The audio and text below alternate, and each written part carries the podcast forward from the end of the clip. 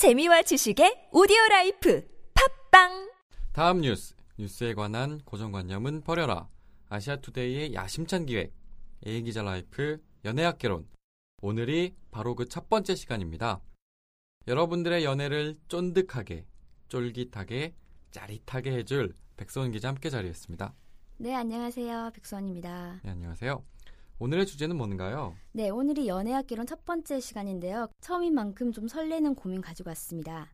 썸 타고 계신가요? 라는 주제인데요. 얘기 나눠볼게요. 아, 썸 타고 계신가요? 네. 그 한창 유행했던 소유와 정기고의 썸 노래는 연인들의 심리를 제대로 반영해서 참 많은 인기를 얻은 것으로 알고 있는데요. 네, 그 가사 아시죠? 뭐죠? 연인인 듯, 연인 아닌, 연인 같은 거. 아, 예, 예, 맞아요. 그래서 그 가사 내용이 참 가슴에 확 와닿았는데요. 그럼 먼저 백수원 기자가 썸이 뭔지 정의를 내려주실까요? 네, 썸은 나도 그렇고 그도 그렇고 서로 호감을 가지는 그런 단계인데요. 그 사람의 행동을 곱씹어서 생각을 하게 되고 또 간밤에 전화나 문자나 카톡이 오지 않았는지 확인을 하게 되고 아, 자꾸 자꾸 생각을 하게 되는 경우인데 이렇게 서로 호감을 느끼는데 대시하기 전의 단계 썸, 썸 탄다. 어, 호감을 느끼기 느끼는데 대시하기 전 그렇죠. 단계. 바로 고백하기 전 단계. 어, 그런가요? 네. 어, 서로 그- 호감을 느끼고 있어. 어. 다만 대시를 안 했을 뿐이야. 어, 알겠습니다. 그래서 아. 썸이라는 게 이렇게 좋은 단계, 좋은 상황이고 좋은 단계인 건데, 그럼 연인들 썸을 타고 있는 사람들은 어떻게 해야 되나요?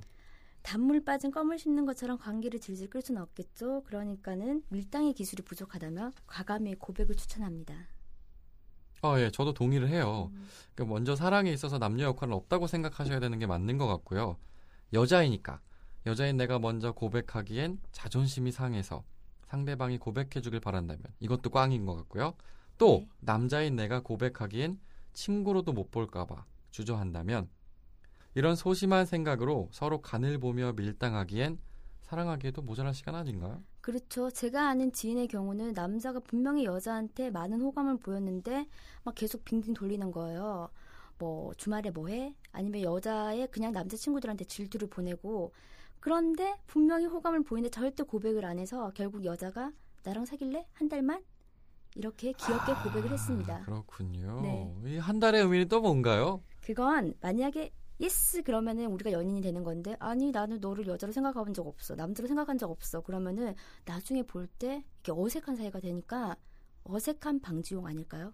아, 자기를 보호하면서도 그쵸. 고백을 하게 계속 되는 이어갈 수 있는 사이. 음. 어, 굉장히 현명한 방법일 수도 있겠네요. 네, 그렇죠. 그래서 연인이 된 케이스도 많고 이렇게 이렇게 툭 분명히 호감이 보이면은 그 틈새를 노려서 고백을 하는 게 참 중요한 포인트인 것 같아요. 어, 그러니까 백수원 기자가 생각하시기에 서로에게 호감이 있다면 네, 질질 끌지 말고 그렇죠. 그냥 연락을 기다리지 말고 먼저 하고 네, 그리고 고백을 해라. 그렇죠. 근데 백수원 기자 얘기를 듣다 보니까 썸을 타고 있는 것과 어장 관리를 당하고 있을 때 그 느낌이 비슷할 수도 있다는 생각이 들어요. 네, 정리를 해보자면 썸은 서로에게 호감을 느끼는 단계이기 때문에 용기 내서 한 발짝 다가가는 일만 남았습니다.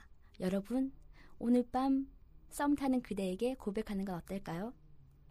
감사합니다, 백수원 기자님. 네, 열렬히 사랑하세요.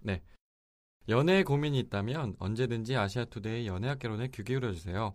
그리고 톡톡 골뱅이 아시아투데이.co.kr 메일로 궁금한 점 보내주시면 백소은 기자와 제가 함께 해결해 드리겠습니다.